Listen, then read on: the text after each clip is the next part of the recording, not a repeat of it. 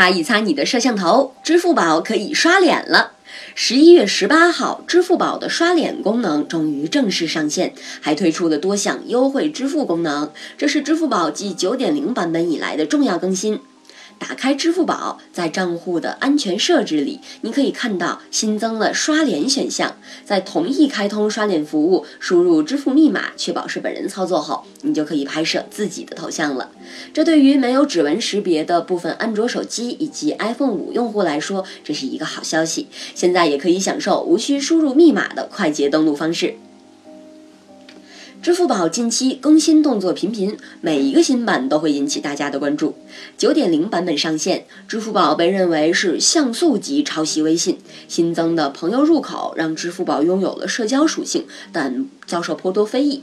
但支付宝似乎并不在意。九点二版本后，生活圈和月后积分功能继续引来一片吐槽。与社交功能同步加码的，还有就是其口碑业务。以近三日的动作就可以看出口碑近段时间的发展速度。十一月十八号，在澳门的支付功能上线，黄泉免税品店、太平洋咖啡等五十一个品牌、一百零七家门店均已登录口碑。十七号，口碑发布开放平台，将平台流量、会员营销、支付体系和大数据运营等四大能力向商家开放。十六号，支付宝通过下调商家费率，吸引更多商家入驻。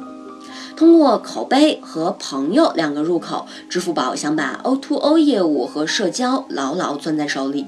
支付宝近日也爆出了不少安全事件，有用户反映主账号下莫名出现幽灵账号。支付宝如果不能确保用户安全，大家就会不自觉地怀念起支付宝只能单纯付款的日子。万有引力记者梁大宝为您报道。